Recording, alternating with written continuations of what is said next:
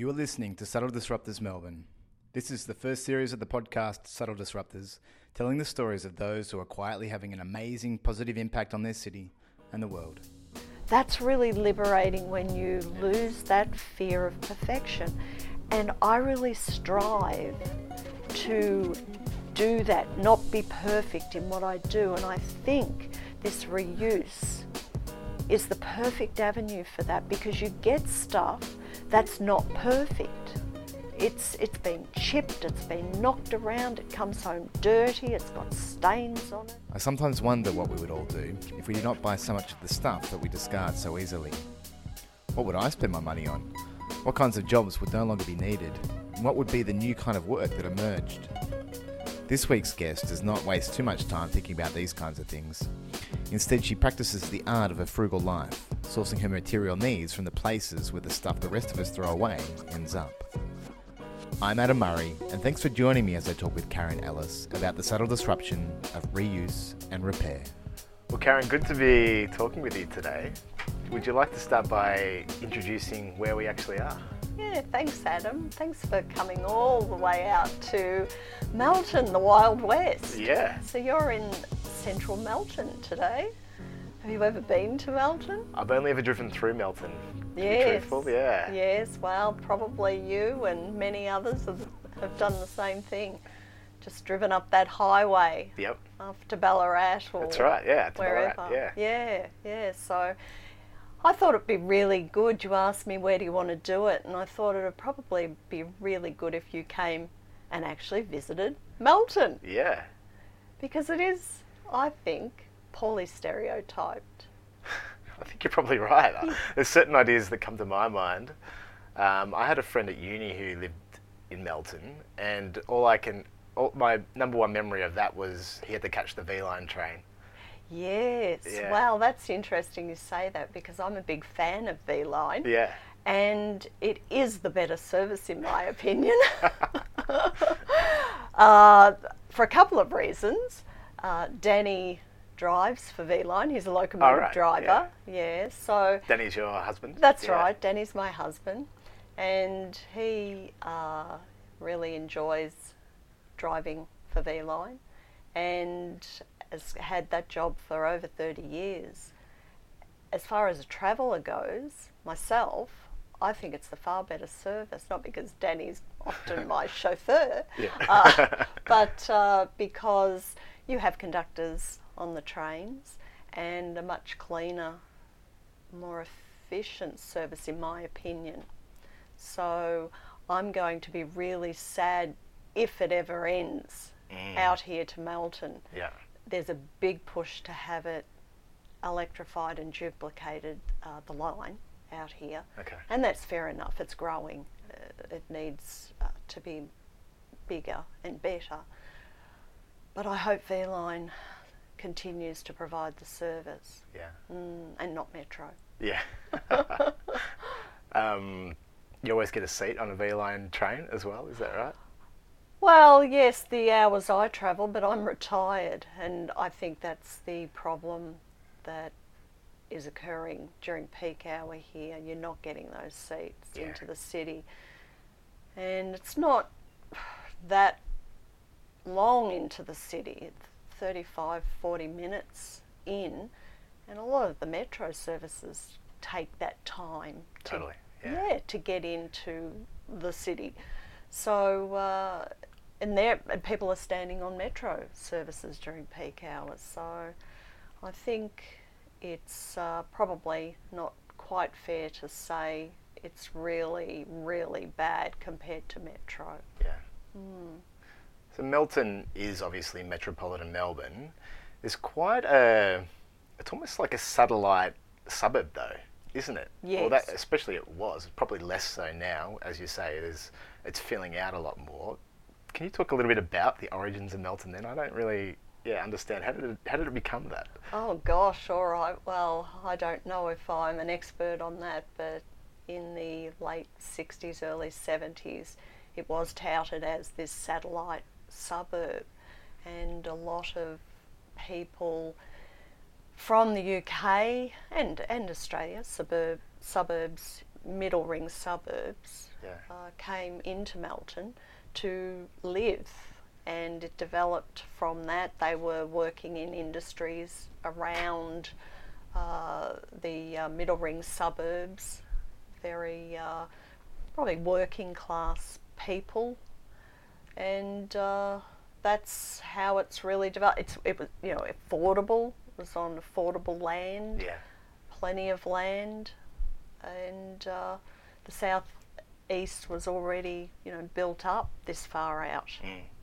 So that's how it sort of started, I guess, and it's the only land left really within a reasonable distance to the CBD. So now it's being discovered. The West is being discovered, and that's a good and a bad thing because we're losing our green wedge. Yeah. And not that in summertime it's all that green, but it's those plains that you lose to urban development. Suburbia and the sprawl is very, I think, very disappointing. I'd like to see more development in the middle ring suburbs, you know, around shopping centres and train lines and going up in those areas, not just sprawling out endlessly. And it really is affecting this semi-rural way of life that we have had out here in Melton. Yeah, talk a little bit about that. How long have you been here and why did you choose to live here? We've been here for, I'm just trying to think now, 10 years. So Danny and I are in a second marriage and we've been all over the place. We've lived all over the place. Myself more than Danny. And I've lived in inner city, I've lived in middle ring, and I've lived in, you know, the fringe suburbs. And we came here, well, I came here first. This was my family home, and Danny was over in Sunbury when I met Danny. And we had the choice to either be in Sunbury or be in Melton. And we decided that we would come here because it was closer to the Melton Southern Cross train line, and we decided to live here in Melton. I was also working here locally, and so I was in this home for work purposes really, and it's been good. It's been we live in a good street with good neighbours, and Danny moving over from Sunbury to here, he finds this area better actually than Sunbury. Sunbury is very much like Melton, but it hasn't developed as well around the shopping areas, and it's not planned as well.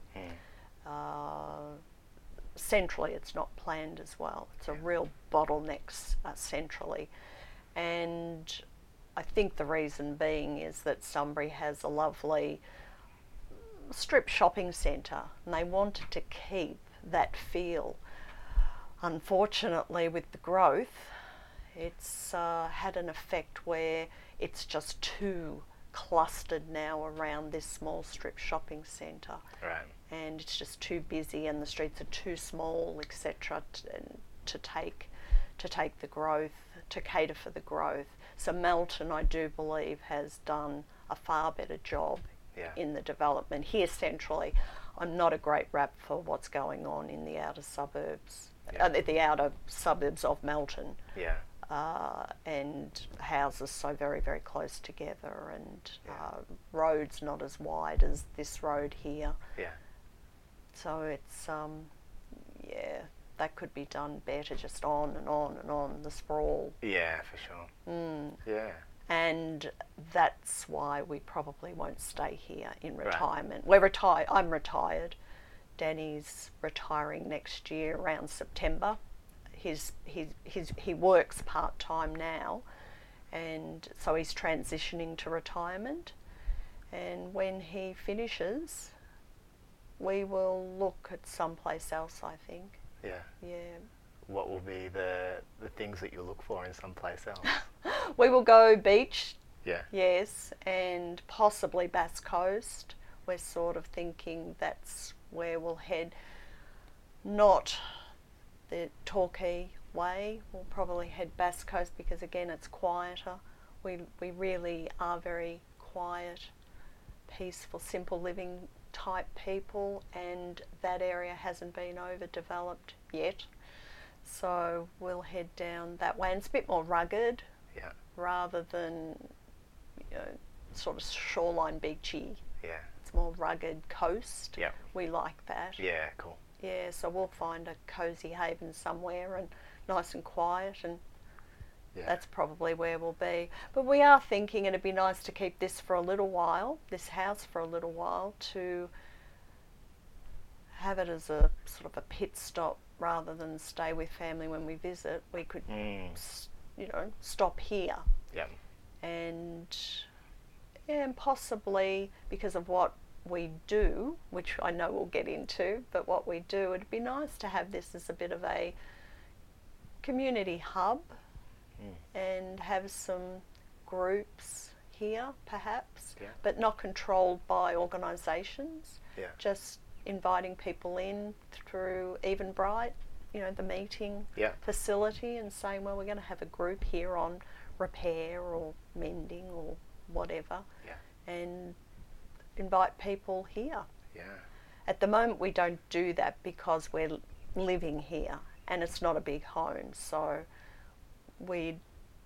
and with Danny working shift work, we'd feel a bit uncomfortable with that at the moment. Okay. But maybe in time we could keep it for a while and do something like that. Yeah. Well, let's perhaps start to talk a little bit about what you do. But before we do, I've got one question. We are in what you described as your favourite room in the house. That's where we're sitting right now. What do you call this room? Well, this was the main bedroom. Yeah. And we've shifted ourselves out the back to the third bedroom, and this is my sewing studio, craft studio, but more sewing. And although I don't do a lot of sewing, and I don't do a lot of upcycling of garments these days because I've got so much, that I do a lot of mending now, a lot of repairing. And this is a favourite room because it's just got all my sewing machines and my overlocker and my bits and bobs. It's a she shed inside. Yeah. Yeah. Yeah. Yeah, and some childhood bits and pieces. It's a mess. It's certainly not a mess. Oh, good. It's got a really nice feel about it as well in this room. I don't know why, but yeah, it just feels very relaxed in here. Maybe the sun's coming in, and maybe it's the fabric around the place as well. But yes, I think we'll have to have a photo in this room. Oh, yeah. Yes, I'd like that. Yeah, it does. It has a homely sort of feel, and these days it's very rare to sort of probably go into a home with this type of room. Well, it's rare for me to go into a home with this type of room. Yeah. People aren't doing a lot of sewing and crafting at home, out yeah, of home. Men might have their sheds, and there's women, of course, that have their special places at home, but not in a lot of modern homes, I don't think. So it is special to do this, and I like the idea of taking a bedroom and turning it into a studio. I like that idea. That's I like that too. Quite subtly disruptive, isn't it? It is, yeah. Yeah. Now I'm just looking up on the wall there, and you've got a blackboard with some chalk on it saying RUDE. That's it. As an acronym. So reuse, unloved, discarded, excess. That's it, yes. So that's what Danny and I call ourselves, RUDE, and that's not Naughty Rude. That's an acronym, as you said, for reuse and repair. Repair's in there too, yeah, but reuse, unloved, discarded, excess. And that's what we do as a couple. I suppose it's our interest and our hobby. We don't sell. A lot of people think, oh, you're reusing this stuff and upcycling it and revamping it, so you must be selling. Well, we don't.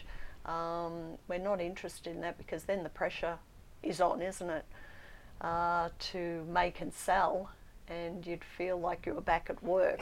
So we decided that we would volunteer our time online mostly, sometimes in the community, to promote and showcase reusing and repairing of things. And how we go about that is we share what we do basically on a daily basis. It never ends here. We're just that way inclined. We're always pottering around fixing something or doing something. And it's not that everything, I suppose, in our house all breaks, so we care for our things. Yeah. But it's amazing what you do need to do to care for your things and maintain your things. And also, people know us now, so they bring us things. Yeah, right. And say, oh, can you have a look at this or whatever? And we'll gladly, if we feel we can, help them. So it's really great.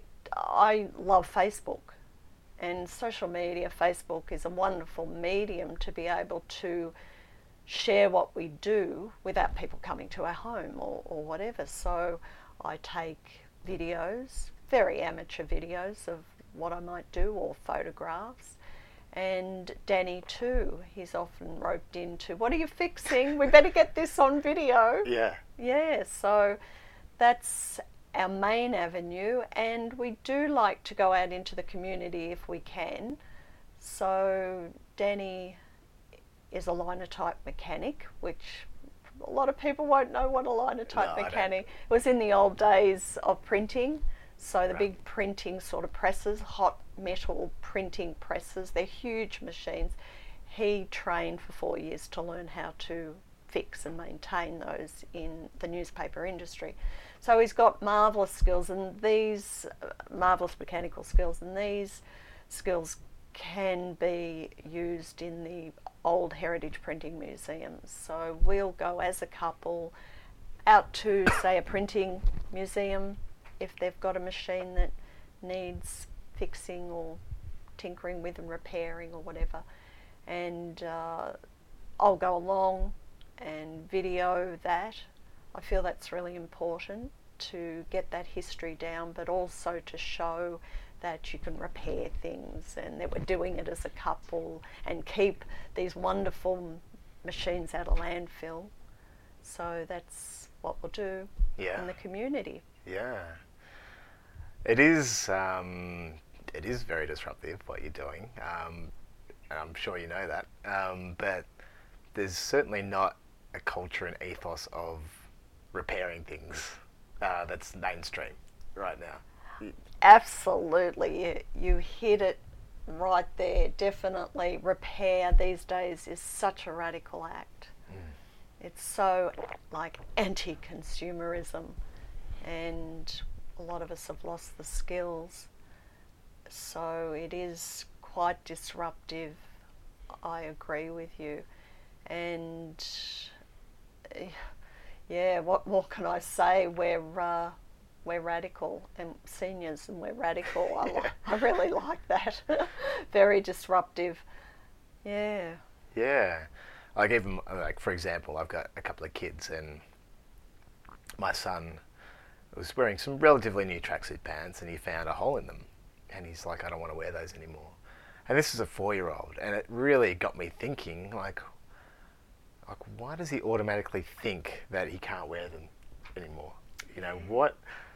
What have I imparted to him? What has this context that he lives in imparted into him that he no longer thinks that they're, a little hole that can be repaired with a patch or something like that? No longer a valid item of clothing.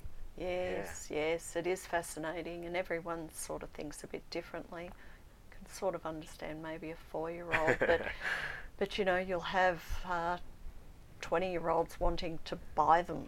The jeans with holes in them, big holes in them. Yeah.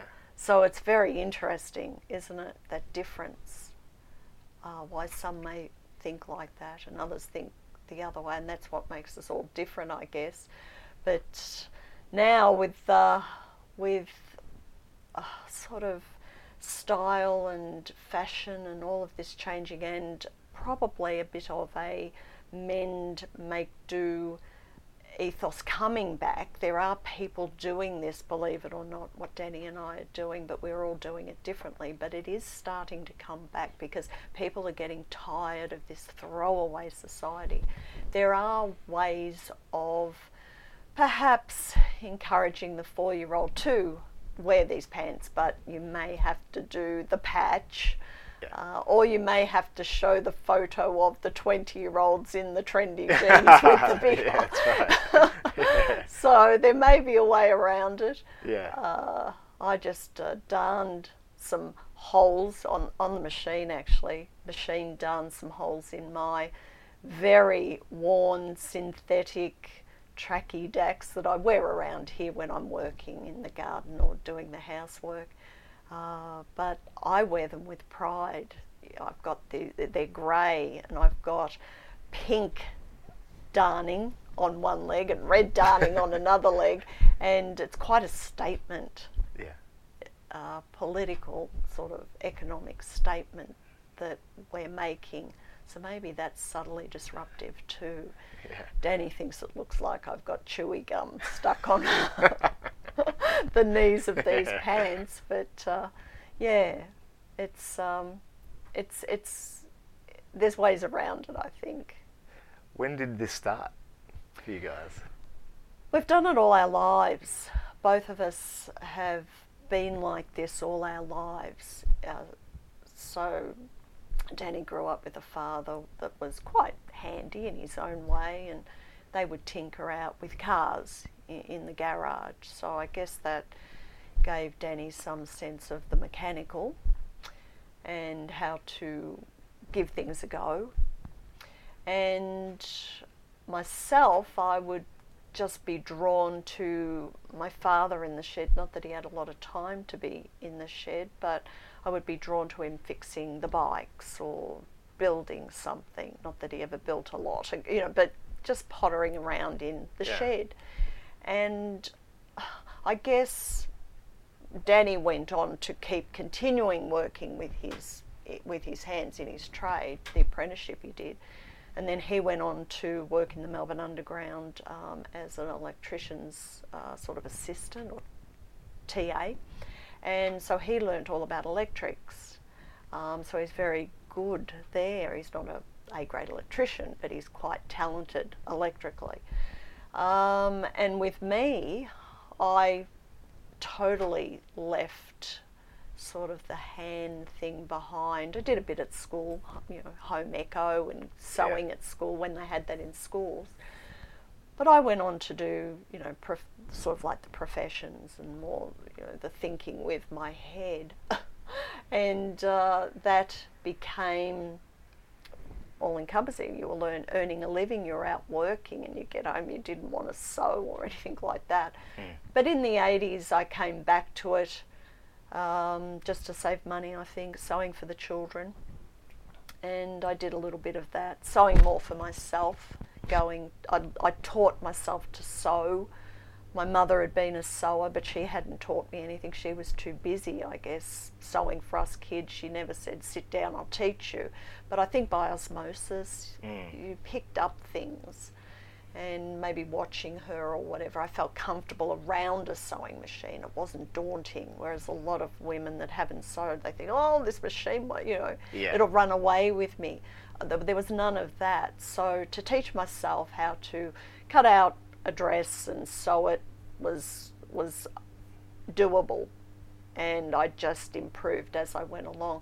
But then I discovered opportunity shops, and why was I sewing all of this from scratch when I could buy some clothes from the opportunity shop, really good clothes made of natural fibres in great condition for a few dollars, and maybe change them up a bit.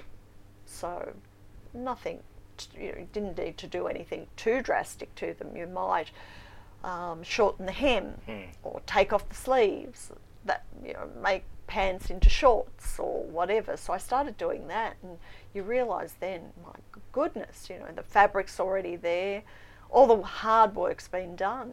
So why would I be slaving on a machine making something from scratch? Yeah. So that's how it started for me, and then it just sort of goes on where you become even more confident to maybe design a little bit yourself from that piece, rather than doing very basic stuff. You start to get a bit more sort of design orientated and want to change things around. Like, I'm just trying to think what I might want to do, you know, make jeans into a skirt. So it's not just shortening the hem of the jeans to make shorts. You're actually making something different. Yeah, cool. And that's what upcycling is.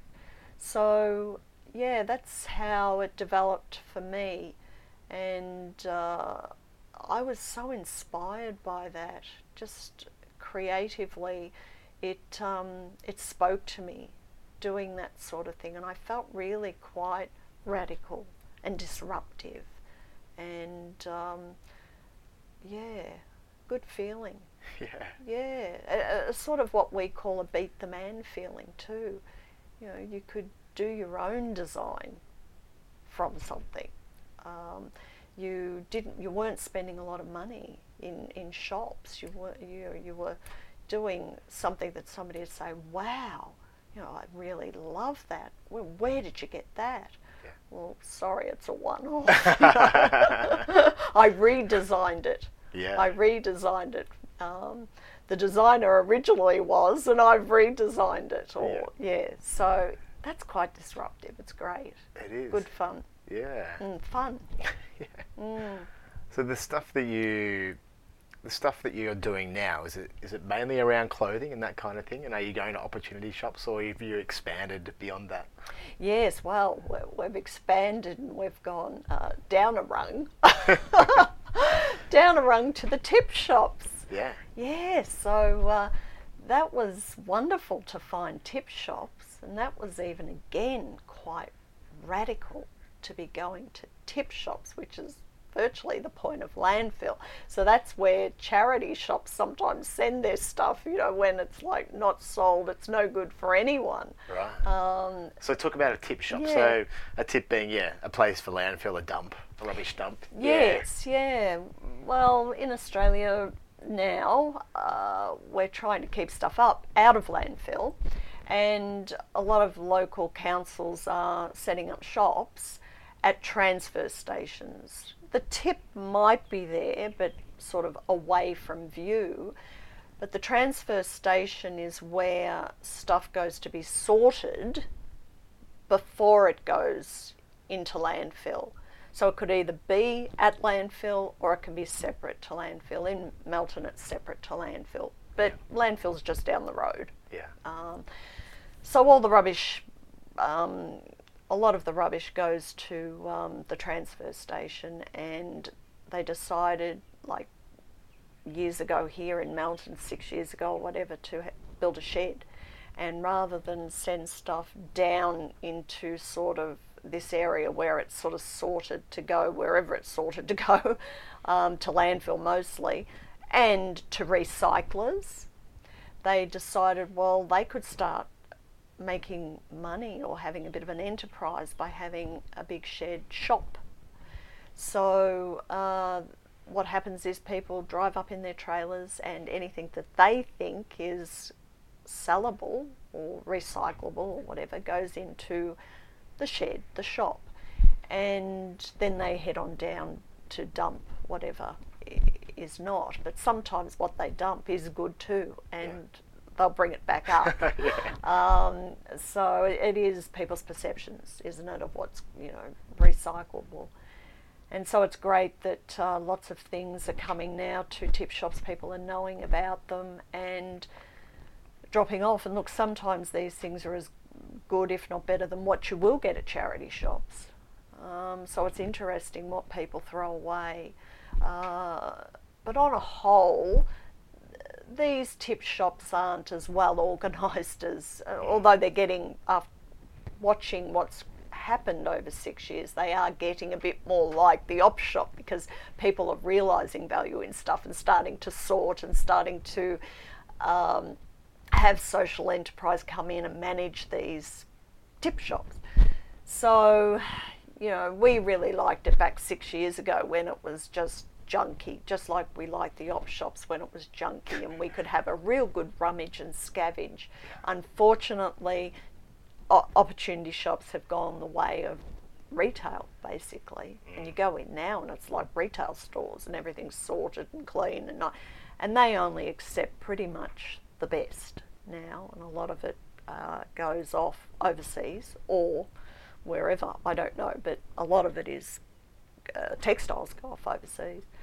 So when that sort of stopped with op shops and it became very like we were shopping, we don't like shopping. Danny and I don't like shopping. So we found the tip shop and it was, oh, you know, great, dirty, rummage, have a rummage and you might find that gem.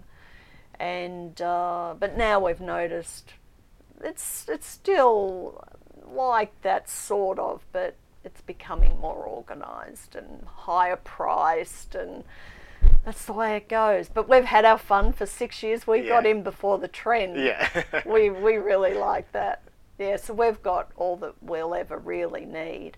And what's great here in Melton is that they do accept textiles.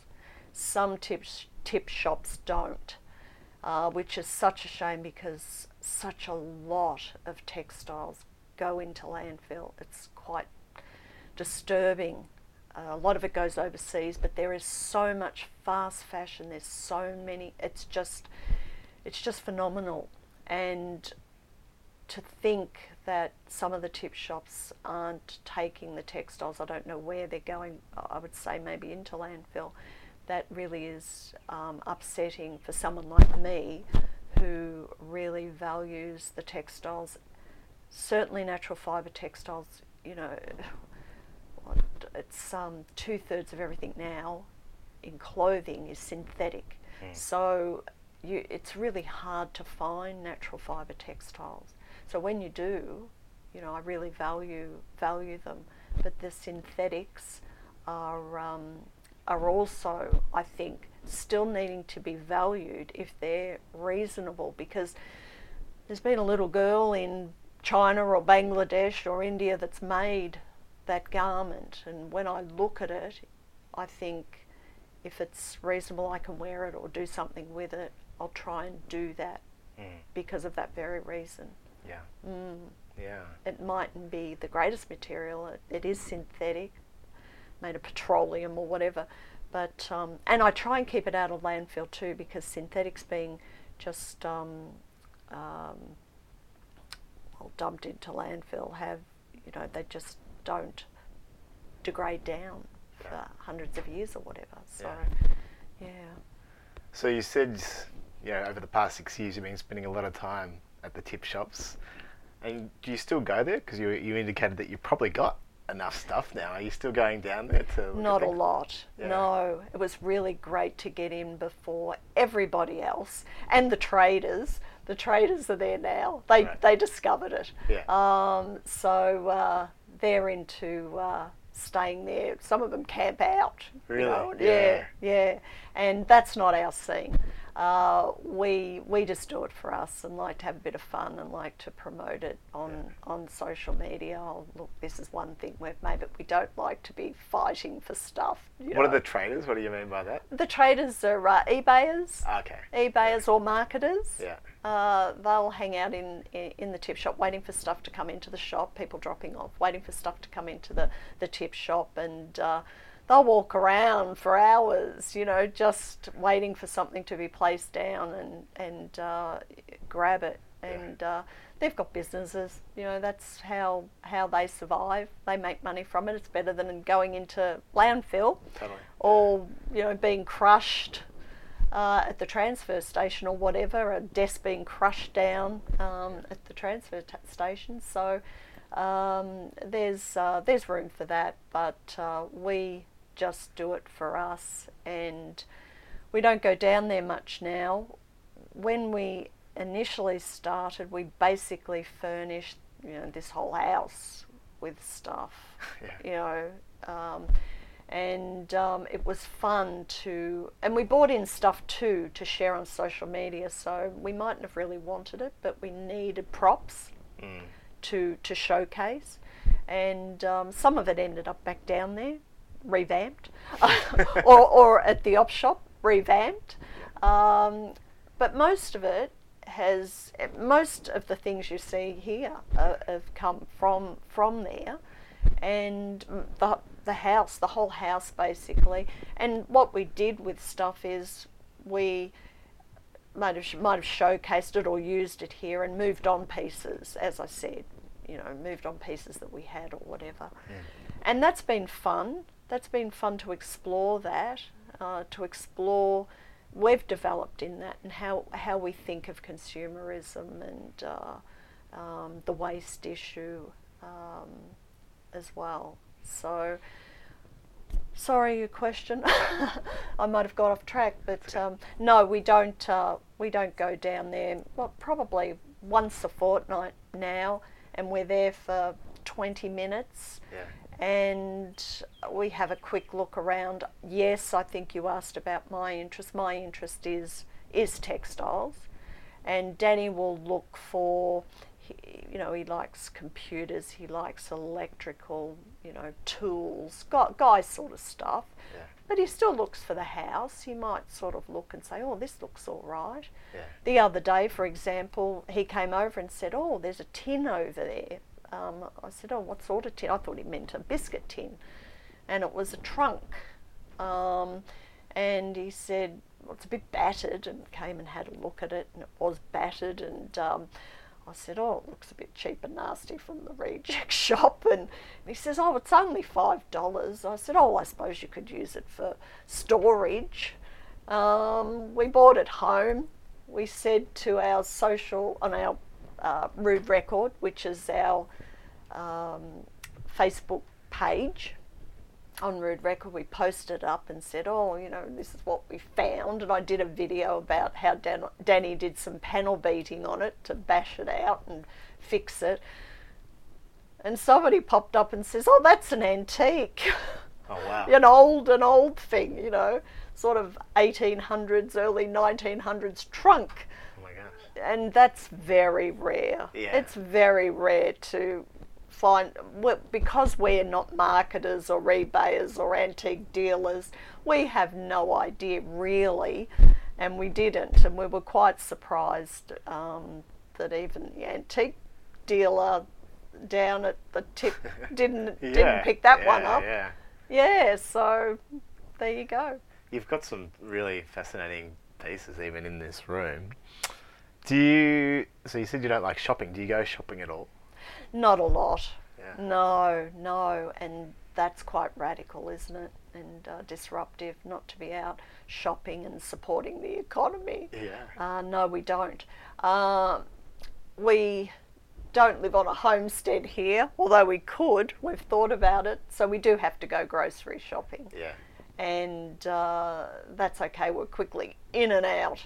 We don't like us. Well, Danny likes it probably more than me. He's a bit more into that. He can get the specials. He likes doing that. So, yeah, he'll often go off. I just don't like it. Mm. So grocery shopping, yes. Underwear, yes. But anything else, I can't really think of. You know, maybe into an op shop. But that's not what we're sort of probably talking about now. Mm. Everything we get is from tip shops, basically. So even, you know, you talk about Harvey Norman or appliances, that type of thing. You know, it's all from the tip shop. Yeah. And oftentimes it's bought home and it's working. It's fine. People have just upgraded yeah.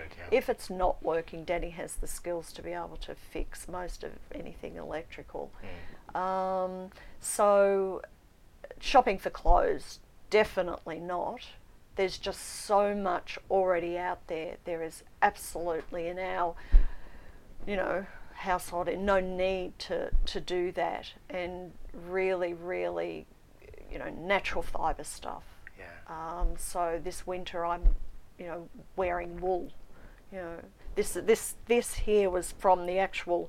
I've got on a top here, pure wool Glassons top, and that was on the floor of the tip shop, literally, and it was going to be thrown in the bin because it was a bit dirty.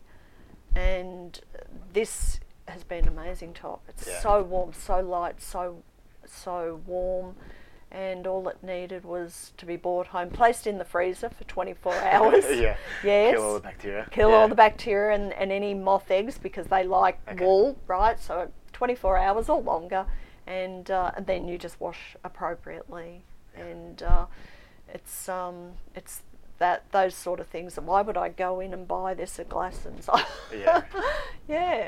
We've talked about this. I mean, there's some obvious benefits to what you're doing in terms of keeping things out of landfill, reusing things that have had people's effort and labour put into them.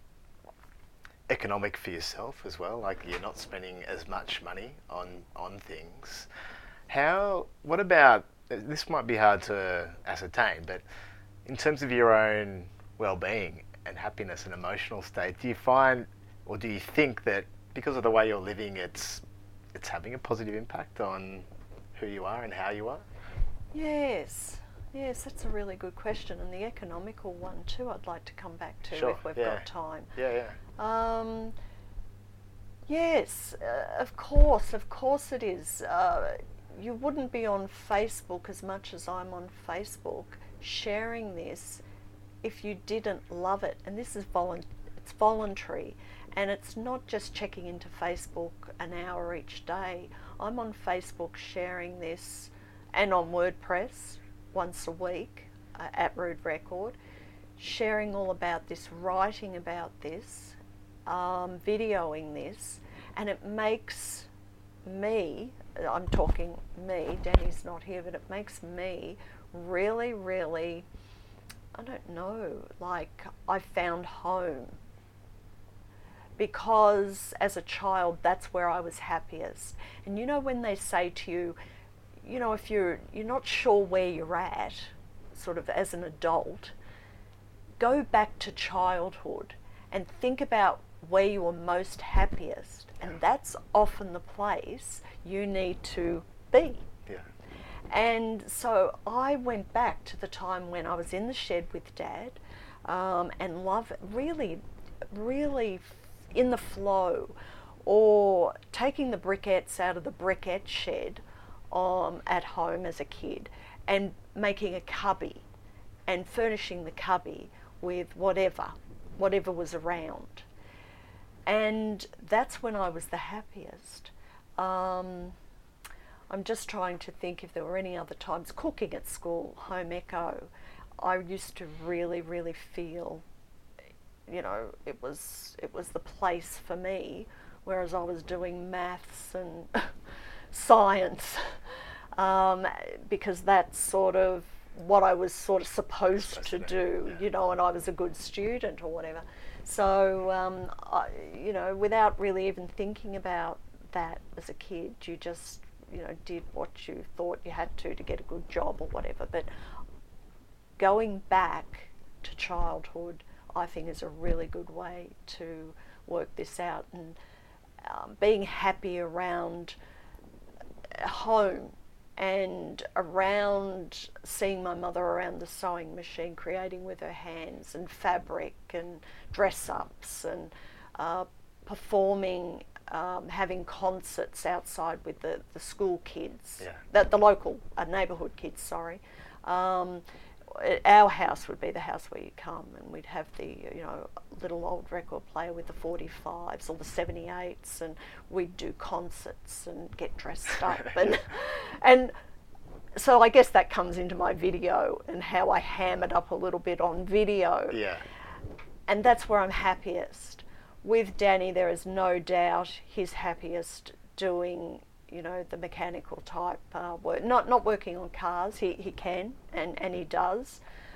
He keeps my old car going, but pottering around, fixing things computer-wise and electrical, and that smaller, I suppose, things than getting really greasy under a car, because he's getting older too. He's always had that.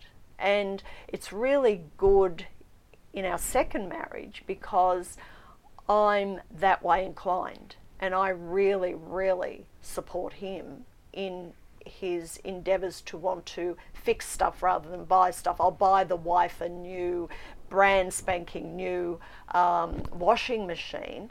Well, that doesn't appeal to me. You know, whereas many wives say, yes, I want a new one, I want a new one. That's not what I want. I want the Maytag that we got off the Verge, and for Danny to fix it, and then that means something to me. I'm glad we haven't gone shopping, and that makes him feel great that, gosh, she's happy. Yeah. She's really happy. Yeah. Yeah, so does that explain the joy of what we do? And yes, together we're very happy doing that together, and it'll be great when Danny's retired full-time next year. We'll even sort of do more of that somehow, I would say. Yeah I'm not sure in what capacity, but yeah, we'll be doing this forever, but we don't want more stuff from the tip shop. So you're not necessarily really doing it just for yourself now, in your own household and your own living circumstances. Why are you doing it? Like, what keeps you doing it? Well, you mentioned the economics of it, and you save a fortune. I mean, It's not rocket science, is it? You can sit here and you'd be thinking, wow, how much can you save? Yeah. You know, you save, I would hate to think, hundreds of thousands of dollars doing this, not buying stuff. You know, we're not great travellers, so that comes into it as well. We're not spending money travelling, we're not spending money out at restaurants. So it's a whole lifestyle thing. It's not just reuse and repair. We prefer to eat at home, and we don't travel a lot. We're homebodies.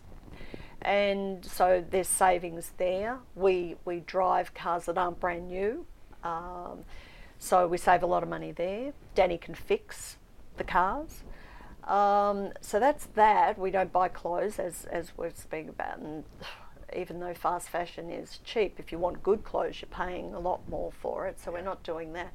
We're not contributing much to the economy at all, but we're very rare.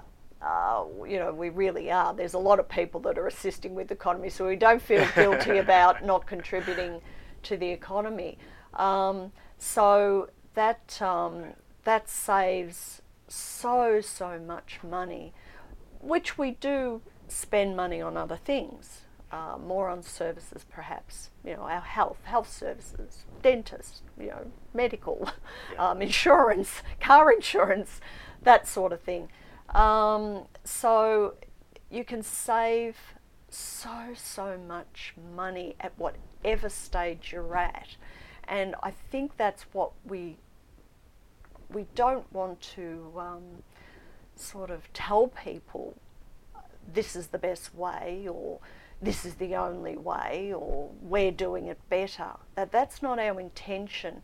It's more to showcase what we've done, and if there's any bit that speaks to you about how you can reduce your waste, or how you can save money, or how you can save the planet, or all three, that's great. If there's one little bit in what we're sharing, that's wonderful for us. It's wonderful to perhaps think someone out there may be inspired, and we get a little bit of feedback on that from Facebook. A lot of people haven't got a lot of time, they're not on Facebook like we are, sharing all this. But when those gems come in, those wonderful comments from people that, gee, I'm going to try that, or I did try that, or here's a picture, or we could learn something from you, or we did learn something from you, or whatever. Yeah. They mean a lot to us, and they're few and far between, but they keep us going. Even on the blog, few and far between comments, and I write it religiously every week, but that's okay. You know, you'll get a thanks or brilliant, or you know, even just one comment, it's nice. If you don't get any comments, that's okay too. Yeah, you think hopefully somebody's reading it and learning something. Yeah. I like that. I like that bigger picture. You know, not that, not necessarily the one-on-one converting someone to our way. I don't think a lot of people could live like this. I really don't. It's not scabby. We can do really whatever we want, and we can buy whatever we want, really, within reason. Not an aeroplane. But it's, yeah, it's just really important for us to share in case there are people out there wondering how you might possibly be a bit more frugal. Yeah. Frugal's the word rather than cheap. Yeah. I think, some of this, there's obviously barriers in people's minds to even making a step in this kind of direction, and some of it is we're never taught the skills, or we haven't learnt the skills of repair and reuse. I guess we haven't needed to. We've lived in a place of abundance and excess in many ways. I mean, that's probably one of them. Do you want to talk to that first? Like, is part of what you're doing actually showing people how you do it so it's easy for them to then do this kind of thing as well? Yes, and we do understand that. And sometimes we're limited, Danny and myself are limited in what we can do. We don't know everything about repair. But YouTube is wonderful. And reaching out to friends and maybe bartering or whatever. Not that we do a lot of that, but there are options like that that you can do. You mightn't be able to do it, but somebody out there will, and you may be able to barter your skills, for example. But you're absolutely right. The skills are disappearing, and that is part of why we're doing what we're doing. But it's difficult, isn't it, when you're online and you're trying to show people, or you've made a video or whatever, and they don't even know how to use a sewing machine, but you're showing how to do some machine darning, but they've never switched on their sewing machine. And really, you probably then, you know, need to be with them one-on-one, or they need to be in a course or whatever. But it's doable in some way or other. It really is.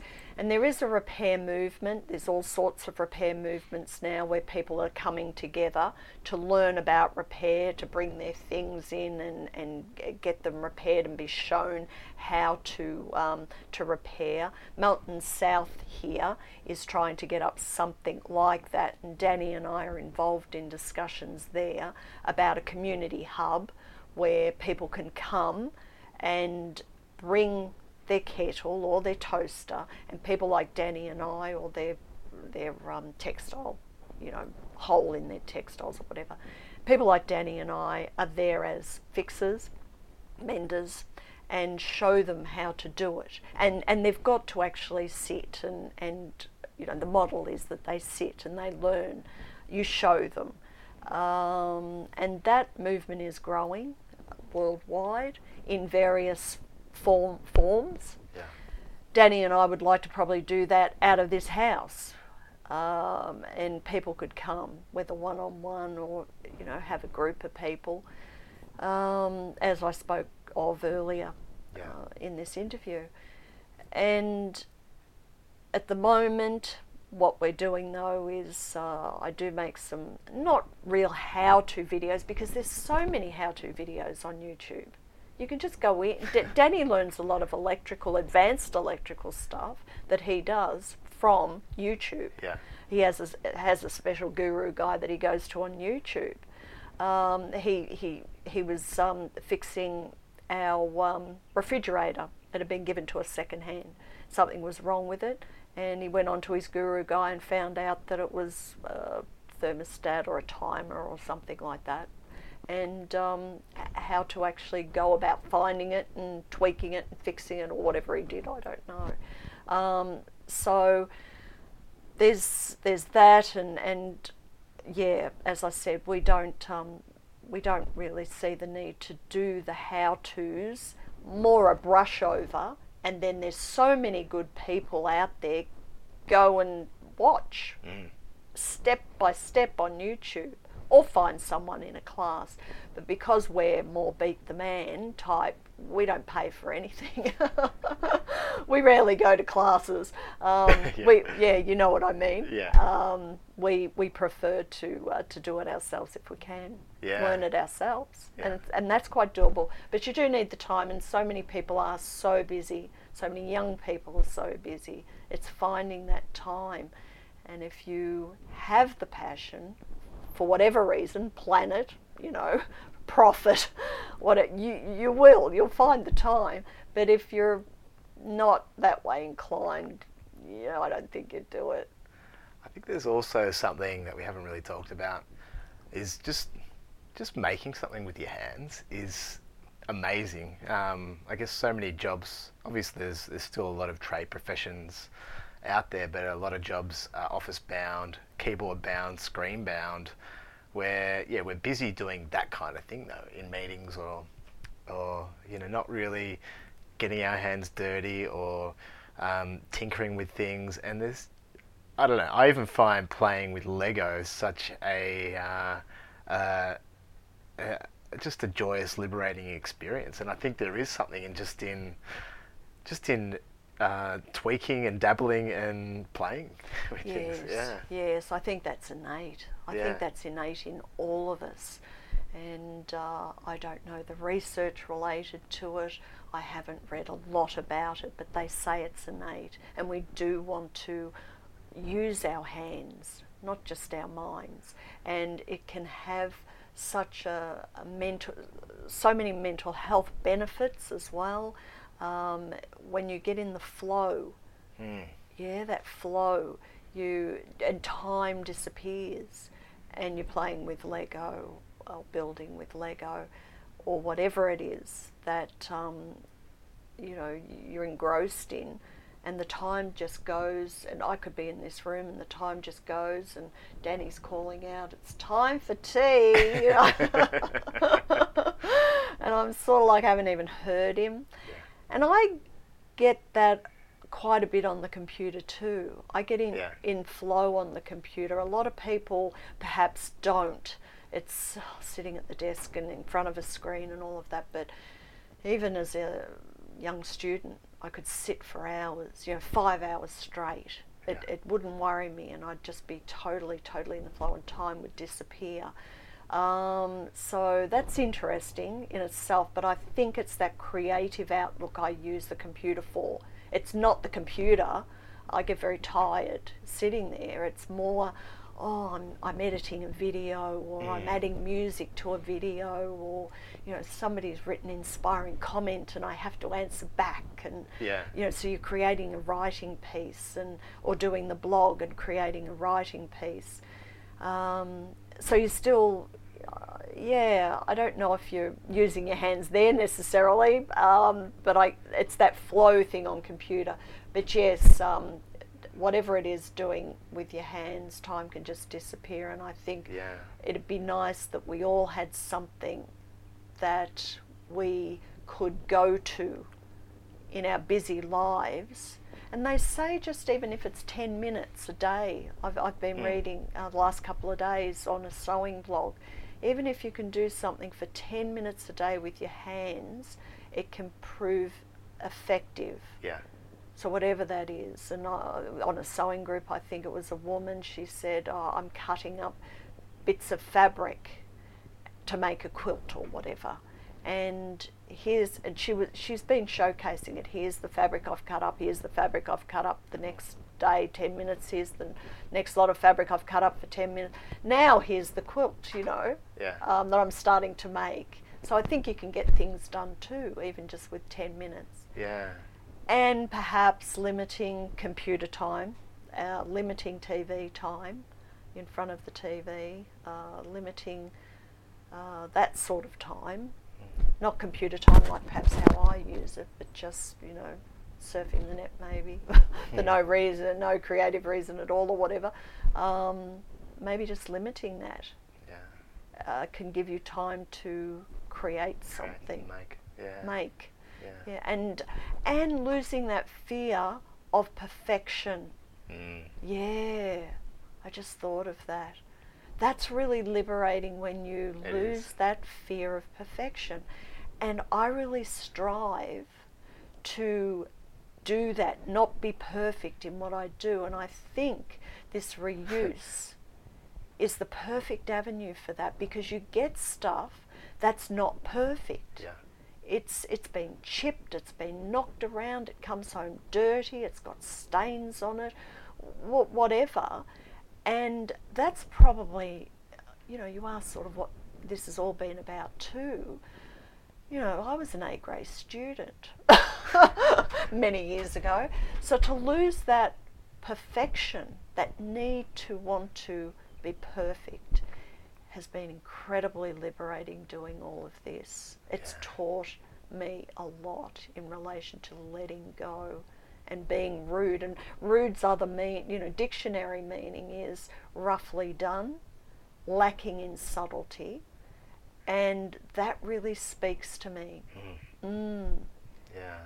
Because isn't it nice not to have to sort of be perfect? Oh, it is liberating. I'm so with you there. And for me, that that need to be perfect, it's almost like I felt like I had to get it right in my head before I got it right in the real world. Whereas now I find that just doing it rudely or roughly in the real world helps me get it right. It's part of the process, it's part, I've just got to do it, and I learn so much from doing it, however badly it is. That first one almost just has to be got out of the way. Yeah, absolutely. And until you realise that, I was like that. It had to be perfect in my head, and then has to come out perfect on paper, or has to be perfectly written, or the blog has to be perfectly written. People write about that, like that writer's block stuff, I have to write it perfectly. It can't be posted until it's done perfectly. And it's really great to just press publish, not check it over 100 times, just press publish, and that's it. That's enough. I've given enough. So yeah, to let that go, to just accept it, to go with the flow. I was going to say something else in relation to that. It just slipped my mind. Wonderful feeling to let it go, isn't it? It is. A couple of questions as we start to wrap up. The first one's about an area outside of living frugally, I suppose, or living in this way, or outside of what you're doing now, that you daydream about disrupting one day. Another thing that you'd like to subtly disrupt, if you like. Is there anything else that you daydream about or think about? That's very interesting. Outside of frugal, subtly disrupt.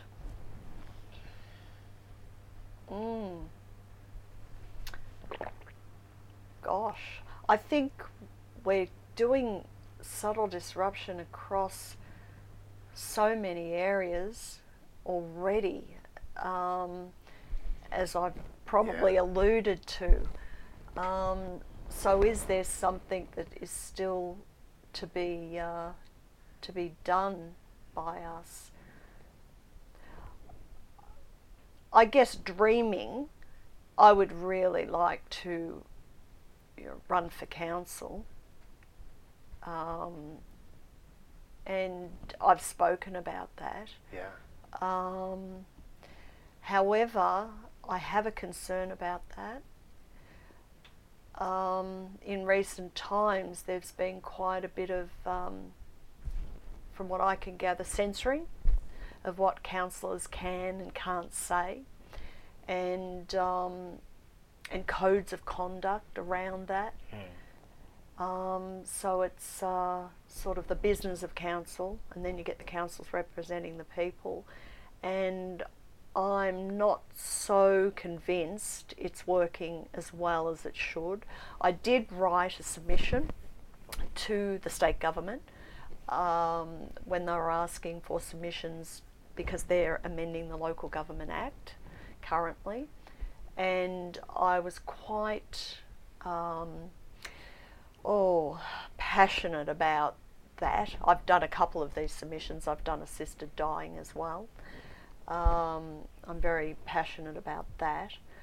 So yeah, perhaps the running for council would be sort of like a dream, but the dream's a bit of a nightmare, I think, because I sort of wake up and think, no, that's not a really good idea, because how can you disrupt if you're being controlled a little bit? Mm. And I suspect a lot of the councillors are. Yep. They may disagree. I'm not a councillor. I don't know. I'm not there. And different councils would do it different ways, and different councillors would do it different ways. But I just have that general feeling that I would be stymied, and I wouldn't get much through that way. I'd be the odd man out. And so I can probably best do it via social media. Yeah. And I do that via social media, but in a very subtle way. And I try and be well-intentioned. I try and be well-informed. I try not to be too disruptive or too rebellious or too, I try and be a little bit politically correct, or, not to incite and be too divisive. But I still like to have my say, and I hope that comes across reasonably well. And the assisted dying is certainly something, I dream about, having choice over what I do when my time comes, if it comes, that I want choice around that. And I think it's been found that choice, just having that choice, is so empowering that people are happy to go on to be palliatively cared for and all of that, rather than euthanized. But it's having that peace of mind that it's there, that you can go if you need to go, if it's just all too much. Yeah. So that's really important to me as well. So they're totally away from living frugally. Yeah, great. Thanks for sharing those. Yeah, you're welcome. The last question is about, I guess, your own journey and something small or subtle that you've done that perhaps started you on that journey or along the way, or that you still do now that sustains you on this journey as well. It might be interesting for other people to hear about and perhaps apply to their own lives as well. That sustains me in what respect?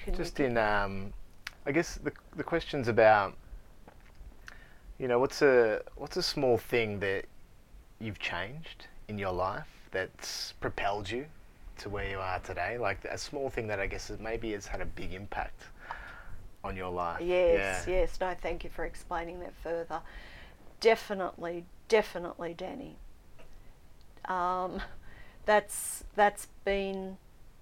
He's been my driver. Absolutely. And it's quite ironic, really, because Danny is such a gentle, leveled, even, reliable person, and he has been the one really giving me the impetus to not be perfect, to step up and speak out. He even supports that. So, for example, when I'm online and I may be formulating some sort of comment against something, I don't know, somebody, legislation or something that I have to have my say on, Danny will be supporting that, and he will be saying, you have every right to be peeved, you have every right to have your say, this is what I think, he'll come in because he's fairly well read, meaning not book read, but news, general knowledge read. And so he has an opinion on a lot of that. He will listen. But at the end of the day, he says, go for it. And I've never, ever had that before from anybody. In fact, if anything, I've had the opposite. Yeah. Be quiet. Sometimes shut up. You need to be seen and not heard, as we go back to childhood. Yeah. And it's wonderfully, being with Danny has been incredibly, incredibly liberating to be able to speak up, and it has expanded my knowledge a lot in those, in politics probably. So years ago, I would never have considered running for council. I would never have considered submissions to, to some of these things. I did a submission to the Waste Management of Melbourne. I would never have considered sitting at the computer, putting in my time to do that. The impetus has come from Danny, and we sit down. It's from me as well. I mean, I've got to want to do that in my interest, but he's brought it out in me. And we sit down over dinner every night, candle, at the dining table every night, yeah. And we speak of some of these things, and we sit down for our morning and afternoon tea when he's not working, and we speak of a lot of these issues. And I have learnt so much from him in regards to politics. I wasn't a political person. I didn't really quite understand even the system, and I still don't very well, but I have a far greater knowledge now, and I take a lot of interest in it now, and perhaps, and certainly how it affects our lives in those areas that are of incredible interest to us, that, the death, dying, the waste management for Melbourne, and the Local Government Act, because we're ratepayers and we pay high rates here in Melton. Mm. So he's a wonderful man, and I'm very lucky to have my partner in crime, in Rude. Yeah. That's great, Karen. It's a great tribute to Danny. Thank you for... Well, he's not here. I said I'd mention him. But I did tell the truth. Yeah. No, you're most welcome, Adam. Thank you very much for coming. It's been lovely talking to you. Yeah, likewise. Thank you for inviting me into your house, for letting us sit in this special room, and for sharing all about the wonderful things that you're doing. Thank you. Hey, thanks for listening to this episode of Subtle Disruptors. I hope you got something out of it. I'd love to hear your thoughts on the show, including any suggestions you have for guests. You can get me on email through adam@subtledisruptors.com. And if you enjoyed listening and would like to be part of getting the word out about the Subtle Disruptors of Melbourne, a great way to do this is through jumping into iTunes and rating and reviewing this podcast. I'm Adam Murray, and I look forward to hearing about your own subtle disruption. Bye for now.